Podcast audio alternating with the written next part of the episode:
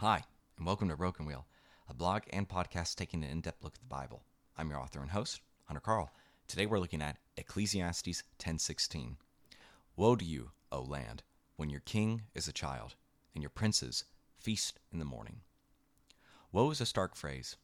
It means that great sorrow or distress is coming upon whom the word is directed at. It's dire language for a king to use. They are precisely aware of what kind of woe can befall a land more so than others.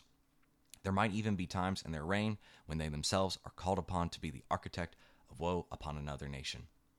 Solomon here could possibly be speaking from experience, not from his own kingdom, but perhaps from a nearby kingdom. What is the danger when children rule? Don't they understand technology better than their parents?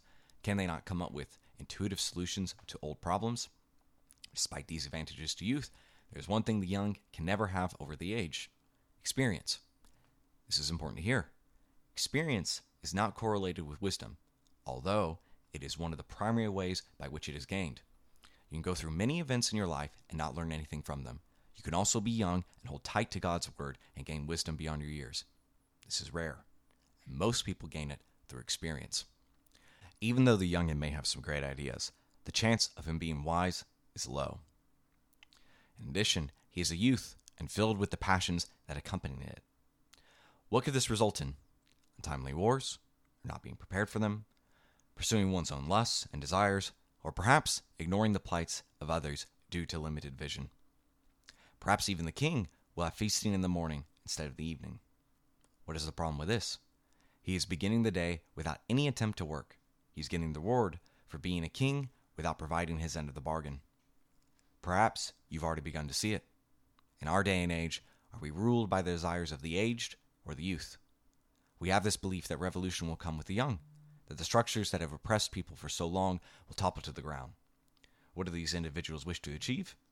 They want the benefits of society while working as little as possible for themselves and others. Now, may they see actual corruption?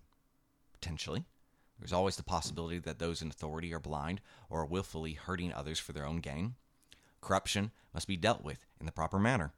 This is something that the young fail to see. They create changes like that of the French Revolution, destruction to all that was dear. You don't throw the baby out with the bathwater. You don't try to remove the splinter until the log is out of your own. You must use minimal necessary force. We see the opposite in our day and age. We see certainty with no facts. We see brashness disguised as sympathy, and destruction of all definitions as liberation. A kingdom governed by unwise rulers, either young or old, cannot stand. They will flail around in the dark until their stronger and truly evil enemies come to remove them. Or perhaps nature will get a fair shot in, or God. But we know this world is headed for judgment. Our Lord has lovingly liberated us from it. Even while we are headed for destruction, we can have hope in Jesus.